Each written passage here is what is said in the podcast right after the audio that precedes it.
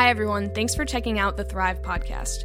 We are the young adult ministry at Maranatha Bible Church, and we meet on Wednesdays at 7.30 in our Family Life Center. If you enjoy this podcast, we'd love for you to post it to your Instagram story and tag us at MBC Thrive on Instagram. Thanks again for joining us, and we hope you enjoy.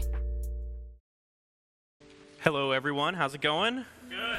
Yeah, yeah, nice. Um, so, I mean, if you've been here for the past couple weeks, there's been a new person up here every time. So now it's my turn. Uh, my name is Nolan. If I don't already know you, you might know me. I did announcements uh, sort of at the beginning of the summer. Uh, I just did uh, worship a few weeks ago. Uh, apparently, I wasn't good enough at those two things, so I'm going to be up here preaching tonight. Um, we're actually going to, we've been uh, this summer in the series called uh, How to Cope. We've been looking at biblical perspective on how we should cope with the problems that we come here with. Um, so I'm not sure what you walked in the door with today, um, whether that's um, problems at work, problems with your family, um, you know, maybe you have a big test coming up, you got midterms coming up right now. Um, maybe you're going through some trouble in a relationship, or you're dealing with some depression, anxiety. I don't, like I said, I don't know what that is in your life, but I hope that I can speak into that a little bit tonight, and I'm positive that God is here to minister to you in that. Um, so we're going to be talking about again how to cope from a biblical perspective. We've been walking through the Psalms of Ascent, um, so I thought the best way we could close out that series was by not touching any of them and just going straight into Ephesians. Thank, yeah, perfect. Awesome. So we're going to be in Ephesians chapter 2 today. Um, so if you got a Bible, you can feel free to turn into that. Um, so Ephesians uh, is a letter that Paul wrote to the church in Ephesus. It's still a fairly young church, um, and he's expressing his thankfulness to God for them um, for the fact that they have come to faith in Christ. And he really just wants to reach out and make sure that their doctrine is sound, and he wants to instruct them in how to live the Christian life. So I thought it would be great for us. Um, to learn a little bit from today. So, we're going to start right here in chapter 2, verse 1. And you were dead in the trespasses and sins in which you once walked, following the course of this world, following the prince of the power of the air, the spirit that is now at work in the sons of disobedience, among whom we all once lived in the passions of our flesh, carrying out the desires of the body and the mind, and were by nature children of wrath like the rest of mankind. It's an encouraging word, is it not? So, um, I just wanted to point out here like, Paul is pointing out, first and foremost, a problem. And he's going to get into all the hope that we have and everything, but he first needs to present the fact that we have a problem, and it's a problem that we need to deal with. Um, so, that problem is sin. It's we're walking through the course of this world, walking according to the prince of the power of the air, which is another name for Satan.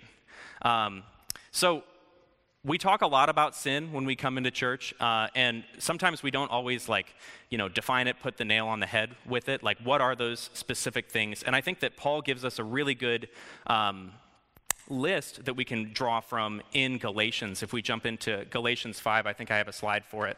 Now, the works of the flesh are evident sexual immorality, impurity, sensuality, idolatry, sorcery, enmity, strife, jealousy, fits of anger, dissensions, divisions, envy, drunkenness, orgies, and things like these. It's a long list. But when you read that list, does one of those things not pop out at you? And I don't know what that thing is for you, but I'm positive that something on that list probably pops out for you. Um, so he, he tells us look, you're not alone in this. You have a sin problem, but you're not alone in this. Uh, he says in his letter to uh, his first letter to the Corinthians um, that uh, um, that we are all caught up in sin. We all suffer from this this plague. Um, but he doesn't just leave us with this list of, of sin. He doesn't just say that we're all caught up in this. He also gives us the reason. And he actually leads off with the reason that we are caught in these sins. And it actually comes here within the first four words of Ephesians chapter 2 and you were dead. And I think because it's like in the first four words, it's kind of easy to just kind of skip over it and be like, all right, I have to read Ephesians 2 today. So, um, first four words, we're just going to get through that. We're going to get right on to the end. Um, you know, I want to be done. I want to get on with my day. Um, but I think it's important that we stop on this word dead um, because, I mean, Paul picked it for a reason. God put this word in Paul's pen for a reason. Um, so, what does it mean to be dead?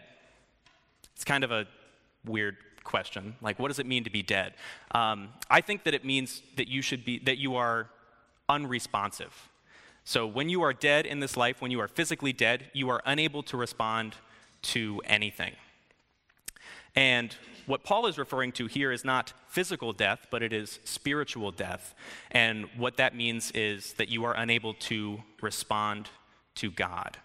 Um, and that's, that's just something that's kind of heavy, and it's been weighing on me as I've been reading through this is that um, when people are caught in sin and when people do not know Christ, it's not, it's not because they're choosing not to in, in many cases, it's because they are physically or spiritually unable to respond. Um, so the problem is we're dead, we're unable to respond, we're unable to believe in the truth of God. Um, and there's my justification for this comes in, in Matthew chapter 11. Uh, if we can pull that up, it says, All things have been handed over to me by my Father, and no one knows the Son except the Father, and no one knows the Father except the Son, and anyone to whom the Son chooses to reveal him. Now, don't miss this part. And anyone to whom the Son chooses to reveal him. So if you're in this room and you know Christ, I just want you to be encouraged that you have been chosen. You have been chosen to be here, um, and you have been chosen to know him. Um, but we also have to know the flip, the flip side of that coin, right? Is that people who don't know Christ haven't quite reached that moment yet. And the only person who can actually change that in them is God. Now, are we called to plant seeds in their life? Absolutely. But the only person who can make that difference is God Himself. So, um, I don't want you guys to think that I'm sitting up here preaching on sin and that I'm just like this really awesome, you know, cool guy who is super spiritual, whatever. Um, I would say that I grew up kind of church adjacent, is how I is how I uh, call it. Um, I knew about the gospel. Like I didn't really understand it, I, but I knew like, oh yeah, Jesus was this guy. He died on the cross, and somehow that makes me right, and that's cool. But um, I basically just only ever went to church when I was staying over with my brother at my grandparents' house. Uh, our parents just wanted to get us out of the house because we fought incessantly, um, and it was probably no fun to be around us. Um, but we would go and stay at our grandma and grandpa's house on Saturday nights. We'd always watch National Treasure every single time. Best movie ever. Um, and we would wake up in the morning and go to church. Um, and, you know, we did the whole thing. We did it all right. You know, they gave us a quarter to put in the offering plate so that we didn't go to hell. Um, we, were, we were really good. Um, you know, we sat, we were very quiet during the services. We went to Sunday school beforehand. We did the whole thing. Um, but, I mean, I never met Jesus through that. Um, it wasn't until about high school that I started uh, proclaiming myself as agnostic. Um, I just didn't know. It was, it's the greatest cop out of all time is to just say, well, you know, there might be a God, but, you know, I, I can't understand him, so who can? Um, and that was kind of my life. I was a good kid, good kid throughout high school. Like I wasn't going to parties, wasn't doing anything, like getting good grades. Um, and I went, went off to college and I realized that all of that morality that I had built up was really just um, observation. Uh, I was under the observation of my parents, under the observation of my teachers. Um, and as soon as I was given the chance to have a new life, I did. It took me about seven days to discover alcohol. I went from never having touched a drop to falling down on my way home. It was only about two weeks after that that I discovered marijuana, and that became a daily habit. And that was something that stuck with me until I was a senior in college. This, my senior year of college was probably the hardest year of my life. Uh, I lost a girlfriend of four years and my best friend in the same year, and I had no way to cope with any of it, um, except for all the things that I had learned from uh, being a student at Ohio University. So I, I, I, really didn't know what was going on. Um, I applied for an assistantship. I was kind of freaking out. I, I, took it and I moved halfway across the country to Arkansas, bringing with me um, a desire to party, an intense loneliness, and an addiction to marijuana. And I had nothing to do I just, I just knew that there was something missing from my life. I thought if I just, if I just get a girlfriend down there, I'll be fine. If, if I just like, you know, make sure that I get a, a good drug hookup, I'll, I'll, be good. I just find some friends that I can go out with on Friday nights. It'll be great. Um, I'll just start my new life in Arkansas, and it'll be awesome. So if you're in this room right now and, and you think that you're the only person in here who's got sin, like you're looking around and you're like, everyone here is so super spiritual. Everyone's like, you know, they, have got their Bibles out. Mine's only on my phone. Like, I don't know what's going on. Um, I want you to know that I'm standing up here. I'm standing up here, and I was caught in all of that. We're all, at one point, we're following the course of this world following the prince of the power of the air, otherwise known as Satan. So, Paul sets up a huge problem in our life. You can see what my life looked like without Christ. You, you can see what anyone's life might look like without Christ. Um, and he sets this up as this huge problem. We were dead in our trespasses and sins. But he doesn't leave us in that, he gives us the solution. Um, we're in this incredibly hopeless situation. There's nothing that we can do. We're not able to respond, and we're just following this power that is more powerful than we are. And he says in verse 4, but God. And I mean, he can stop there. But he keeps going. But God, being rich in mercy, because of the great love with which he loved us, even when we were dead in our trespasses, even when we were dead in our trespasses, made us alive together with Christ. By grace you have been saved, and raised us up with him, and seated us with him in the heavenly places in Christ Jesus, so that in the coming ages he might show the immeasurable riches of his grace and kindness toward us in Christ Jesus. For by grace you have been saved through faith, and this is not your own doing. It is the gift of God, not a result of works, so that no one may boast. So Paul gives us a solution it's God. It's the only solution that we have. Um, God makes us alive, which means that he makes us able to respond to him. It makes us able to receive his mercy and grace, makes us able to believe, and it's a God given understanding. If we jump back into Matthew, we can see a, a biblical account of when this happens uh, to uh, Peter. Um, in Matthew 16, it says, Now when Jesus came into the district of Caesarea Philippi, he, said to, he asked his disciples, Who do people say that I am?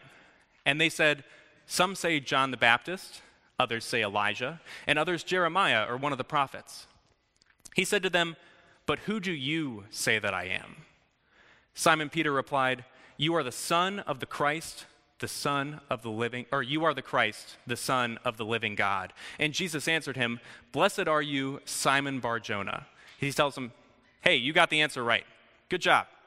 But he follows it up immediately by saying, For flesh and blood has not revealed this to you, but my Father who is in heaven. So he says, Hey, Peter, awesome, great job, you got it, but you didn't know that. The only reason that you knew that is because my Father in heaven told you. The only reason that you realize who I am is because of God. And that is true for all of us today. God has not only chosen you, but He has given you the ability to understand who Christ is and what He has done in your life. So this, I had a moment like this as well. Um, I had, so like I said, I'd been to church, um, but I'd never really, you know, got into the whole thing. And you know, we went through everything that happened to me in college, and I moved into, moved down to Arkansas, and I'm in a really rough place. And I maybe within the first week that I was there, was in a rehearsal. If you don't know me, I'm a music major. I play trombone. Um, so I was in a rehearsal in the back, and you get a lot of time to talk in the back. It's really great. Um, I see you back row. Um, And my friend, one of my best friends now, uh, who is a bass trombonist, looked over at me and he just said, uh, Hey, uh, are you a church going guy?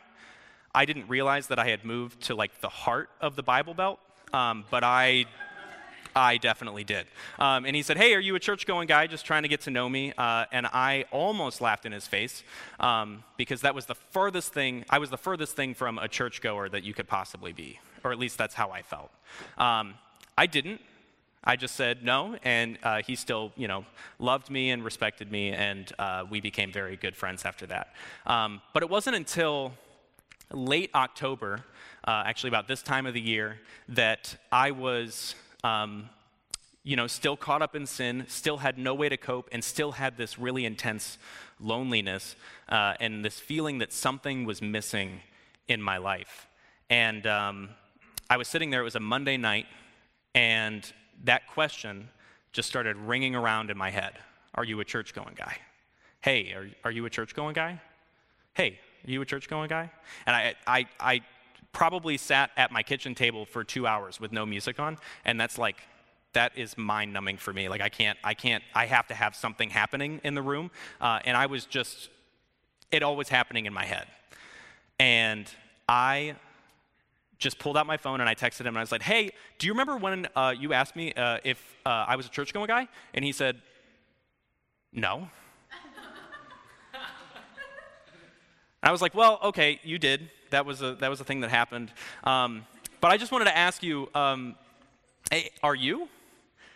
He said, yeah, I am. And I asked him if I could go to church with him.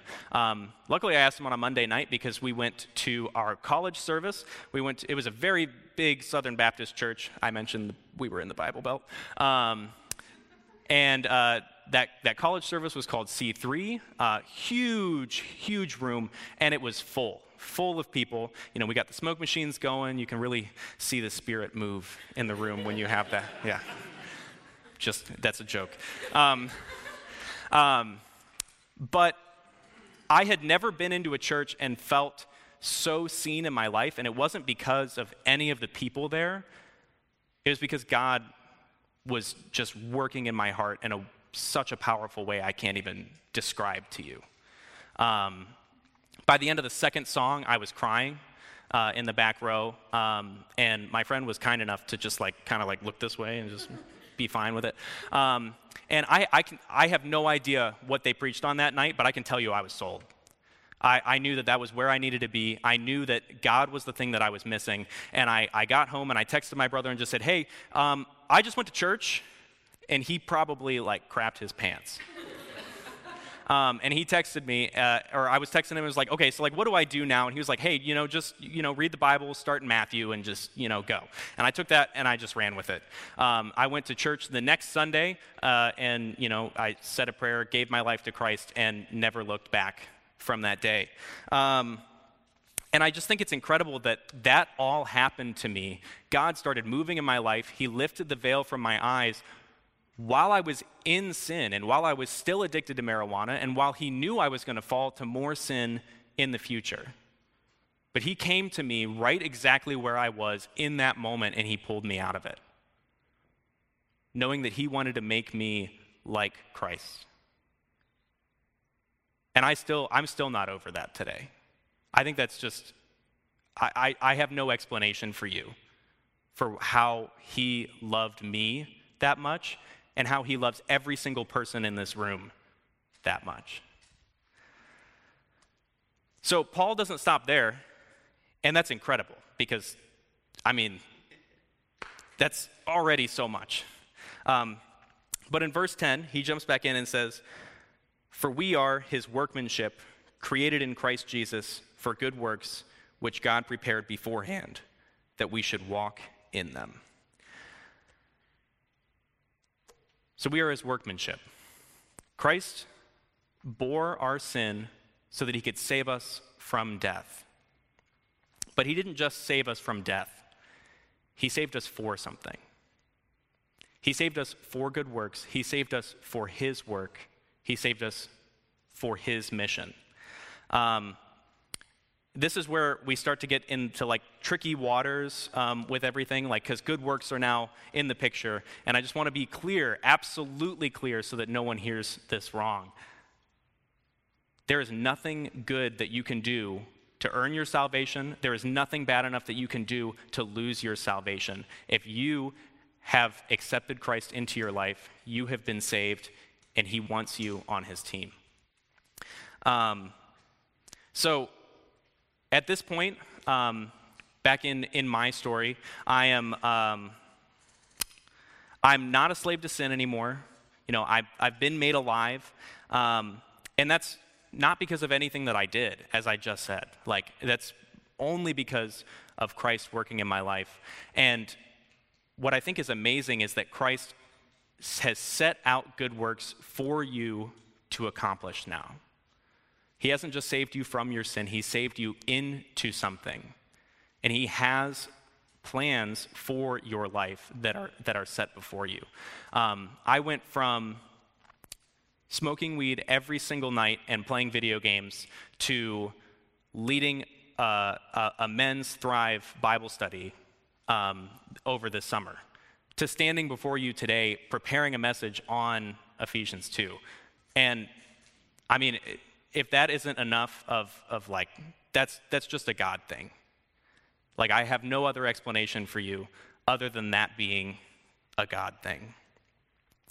Um, if we pull up Second Thessalonians here, I have, a, I think I have it on a slide here. Um, but we ought to always give thanks to God for you, brothers, beloved by the Lord, because God chose you as the first fruits to be saved through sanctification by the Spirit and belief in the truth. To this, he called you through our gospel, so that you may obtain the glory of our Lord Jesus Christ. So then, brothers, stand firm and hold to the traditions that you were taught by us, either by our spoken word or by uh, our letter. So, as I said, we are his workmanship. He's called us to good works. And what that work is, is spreading the gospel and spreading that truth to people who do not already know that truth. Um, I think that this passage in Ephesians is, is incredible um, because it, it just, he, Paul walks us through the biggest problem that we'll ever have to face, the solution to that problem, and a decision that we can make, which is to live in Christ. So, we spent a lot of time talking about Ephesians. We didn't really spend a whole lot of time talking about how to cope. So, let's talk about how do we take this information and learn how to cope with whatever the things are um, that we're dealing with in our life now. Um, and the, the simple answer is you need to fix your eyes on Jesus. Um, Jesus can handle the biggest problem that was ever set before you, the biggest problem that needs dealt with. And if he can handle that for me, if he can handle that for you, for everyone in this room, and for everyone in the world at once, he can handle your midterm. He just wants you to give it to him. He just wants you to trust him. Now, I'm not saying don't go home and like not study. Like that's that's like I'm just going to close my Bible and say or open up my Bible and just say like you know, I'm not going to study my, my memory terms. I'm just going to read Ephesians and we're going to be good. Like that's not that's not how that works. Um, still still study. But trust in him. Um, if we look at um, Romans 6, if we can pull that up. Or, sorry, not Romans 6. Uh, Matthew 11, sorry. Come to me, all who labor and are heavy laden, and I will give you rest. Take my yoke upon you and learn from me, for I am gentle and lowly in heart, and you will find rest for your souls. For my yoke is easy and my burden is light. He just wants you to come to him. He wants to give you rest. He wants to ease your anxieties about whatever problems that you might, may be struggling with right now, and He wants you to give them to Him.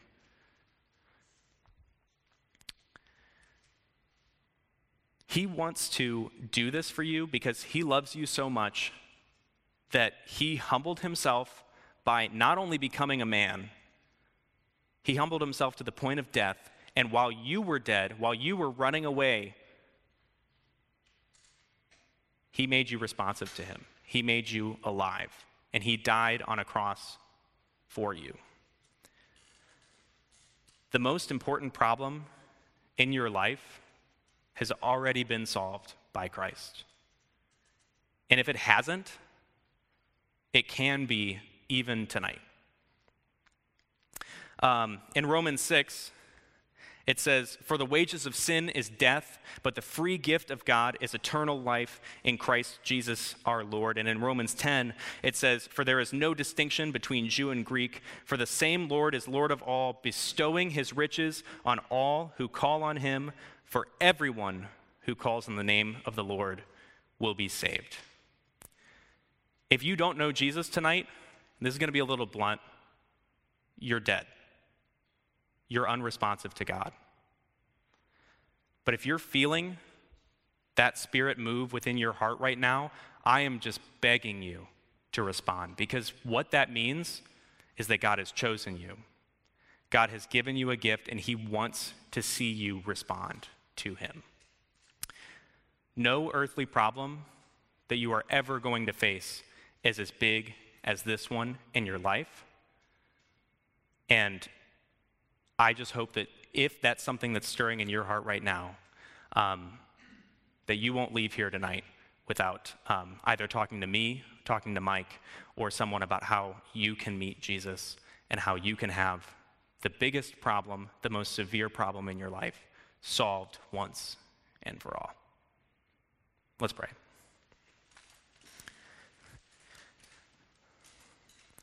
Father, I am just in awe of you. Um, I'm in awe of all that you do and all that you've done for us and how much you love us.